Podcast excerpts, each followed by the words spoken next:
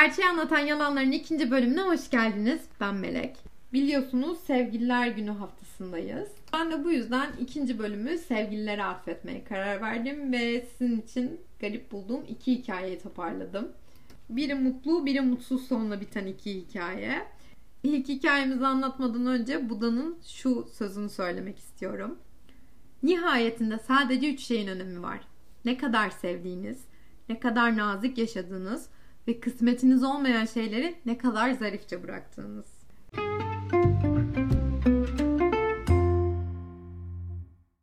İlk hikayemizin konusu dünyalar güzeli Alma Mahler ve onu zarifçe bırakmayı beceremeyen Oscar Kokoschka. Çok eski Viyana'ya Art Nouveau zamanlarına dönüyoruz. Berrak teni, parlak dalgalı saçları, delici dikkatli mavi gözleriyle Alma Viyana'nın en güzel kızı olarak adlandırılıyordu. Bazıları onu hayranlarının hediyeler getirdiği bir yarı tanrıçaya benzetti. Diğerleri de ondan nefret etti. İlk öpücüğünü Gustav Klimt'ten 17 yaşında aldı. İlk kocası besteci Gustav Mahler, ikinci kocası mimar Walter Gropius, modernist Bauhaus hareketinin de kurucusu aynı zamanda. Üçüncü kocası o zamanlar çok okunan romancı ve şair Franz Werfel'dı. Ama hayatını aldığı süper başarılı, ünlü ve sanatçı erkeklerle biliniyor. Ama belki de kadınların müzik ve sanat akademilerinde okumaları yasak olmasaydı veya kadınlara zarif ve kültürlü anne eş olmaktan ibaret olmaları dayatılmasaydı Alma çok başarılı bir besteci olacaktı. 18 yaşında müzik onun tutkusuydu ve o zamanlar için genç bir kadın olarak son derece iddialı bir hedefi vardı. Besteci olmak haftada iki kez gittiği o paralar kadar hiçbir şey onu mutlu etmiyordu. Böyle yazmış günlüğüne. Ee, ama kadın besteciler neredeyse yok denecek kadar azmış o zamanlar. Kızları sadece iyi birer anne ve eş olmaları konusunda teşvik ediyorlarmış. Alman'ın başına geldiği gibi eğer bir kadın bir eser ortaya çıkardıysa değeri ya küçümseniyordu ya da başka bir erkek bestecinin etkisine veya işte doğrudan müdahalesine atfediliyordu. Tüm bu olumsuz çevre şartlarına isyanını günlüğüne yazmış. Neden erkeklere beyinleri kullanmaları öğretiliyordu kızlara öğretilmiyor? Bunu kendi durumumda görebiliyorum. Zihnim eğitilmedi. Bu yüzden her şeyde bu kadar korkunç zorluk çekiyorum. Bazen gerçekten deniyorum. Kendimi düşünmeye zorluyorum. Ama düşüncelerim bir anda yok oluyor. Ve gerçekten aklımı kullanmak istiyorum. Gerçekten. Neden kızlar için her şeyi bu kadar zorlaştırıyorlar? Sevgili almaya 21. yüzyıldan kötü bir haberimiz var. Aradan yıllar geçmesine rağmen bugün hala bazı kadınlar bu üzücü cümleleri kendi günlüklerine de yazıyor maalesef. Sosyal mesajımı da verdiğime göre devam edebiliriz hikayemize.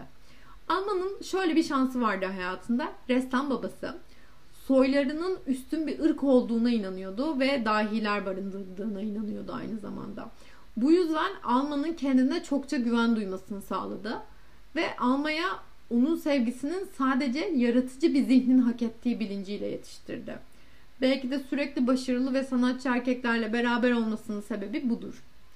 21 yaşında Gustav Mahler ile evlendi ilk kocası. O zaman 42 yaşındaydı Gustav ve Viyana Kraliyet Operası'nda direktördü. Muhtemelen Alman'ın onunla evlenme sebebi beraber beste yapma hayali kurmasıydı. Hatta bir mektubunda Gustav'a şöyle yazmış.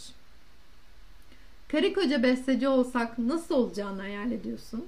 Gustav ise e, yanıt olarak son derece hödükçe bir cevap yazmış. Bunun ne kadar gülünç olduğuna dair bir fikrin var mı?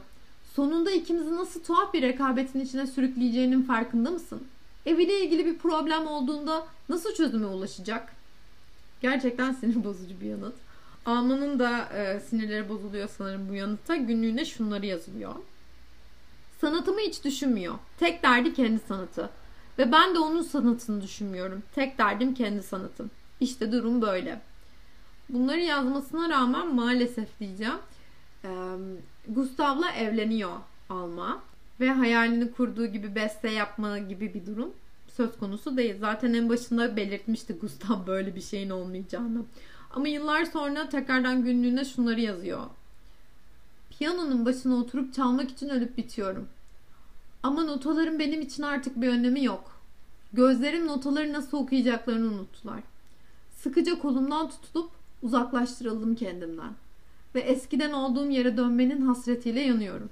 Başarılı bir kocası vardı olmasına ama mutlu bir evlilik miydi bu alma için? Yanıt hayır bence. Oscar da onun beraber olduğu başarılı erkeklerden biriydi. Devrin en meşhur ressamlarından birisi.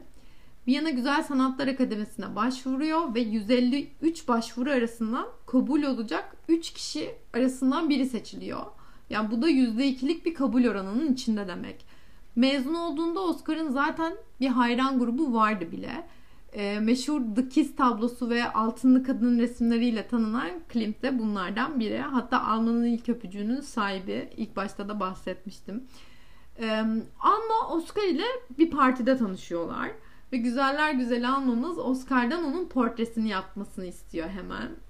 Bilmiyorum sizin de aklınıza aynı şey mi geldi ama ben bununla, bu şeyin e, sahnenin mimine falan da çok gülüyorum. E, yıllar önce Titanic'te de aynı şekilde Rose Jack'ten beni Fransız kızları çizdiğin gibi çiz diyerek onun resmini yapmasını istemişti. Sebepsizce aklıma bu geldi paylaşmak istedim. Neyse Oscar'ın yanıtına dönerim. Alma'nın resmini yapmayı kabul ediyor ve hatta Alma'ya tanıştıktan 3 saat sonra evlilik bile teklif ediyor. Ee, ama Alma kabul edemiyor tabii ki de çünkü zaten evli. Ama bu teklif 2 senelik bir ilişkinin başlangıcı oluyor. Oscar düzinelerce Alma'nın resmini yapıyor. Bunlardan en ünlüsü ve hatta bana göre en güzeli 1914'te yaptığı Rüzgar'ın Gelini adlı tablosu. Bir süre sonra da ilişkilerinde çatırdamalar başlıyor. Sebebi de Oscar'ın saplantıya varan kıskançlıkları. Hatta Oscar bir mektubunda almaya şöyle yazıyor. Benden bir anlığına bile uzaklaşamazsın. İster yanımda ol, ister olma. Her neredeysen gözlerin daima bana bakıyor olmalı. Alma bu mektuptan da sonra hata yapıp yapmadığını düşünmeye başlıyor ve o sırada Oscar'ın bebeğine hamile. Ee, bu yüzden kürtaj yaptırıyor. Bunu duyan Oscar yıkılıyor hastanedeki kanlı bez parçasına sarılıp bu benim tek çocuğum ve hep öyle kalacak diye isyan ediyor. E, bu noktada olaylar garipleşmeye başlıyor ama lütfen bekleyin dahası da var.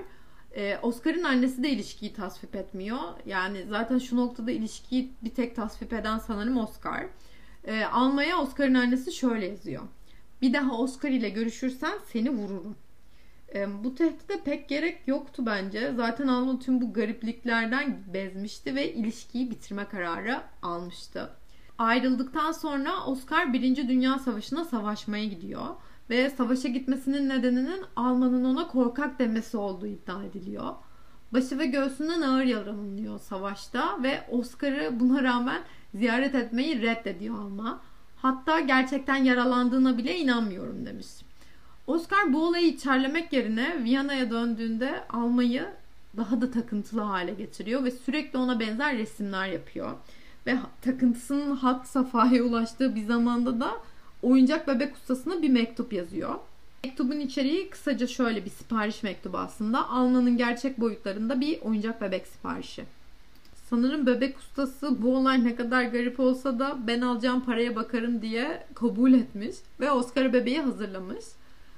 Ee, Oscar bu bebekle beraber dışarıda gezmiş, faytonlu gezilere çıkmış, operaya gitmiş ve hatta arkadaşlarının da olduğu partilere götürmüş. O sene Viyana'nın gündemine bu bebek oturmuş. Ama yine de Oscar ve bebeği partilere gidince onu görenler sanki herhangi bir kız arkadaşını getirmiş gibi normal davranmaya çalışmışlar. Bir de bunun üstüne Oscar bebeği bir hizmetçi bile tutmuştu bütün arkadaşlarını bebekle de tanıştırdıktan sonra büyük bir parti düzenliyor ve partide içkiler neredeyse sınırsız. Herkesin keyfi yerindedir diye tahmin ediyorum ama ilerleyen saatlerde parti için en güzel elbise giydirdiği bebeğinin kafasında bir şarap şişesi kırıyor ve şarap şişesinin keskin parçalarıyla bebeğin boğazını konukların önünde kesiyor. Yani partinin bu kısmında artık tatları kaçmıştır diye düşünüyorum.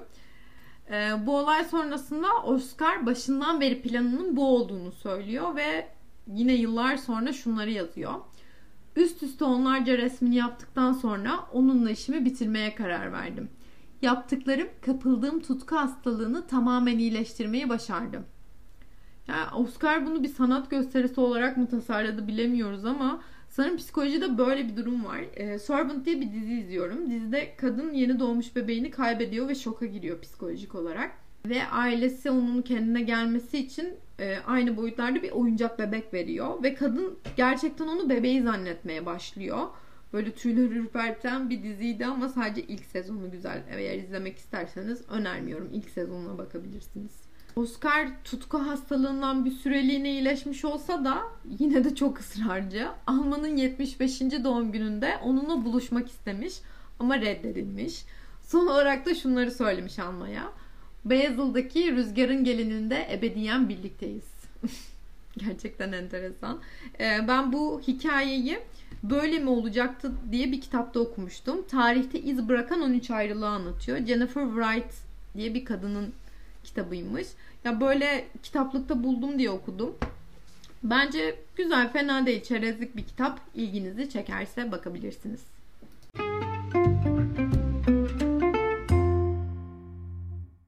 İkinci hikayemize geçebiliriz. İlk anlattığımız e, hikayeden sonra bu hikaye gayet normal gelecek. Zaten birazcık normalliğe ihtiyacımız var.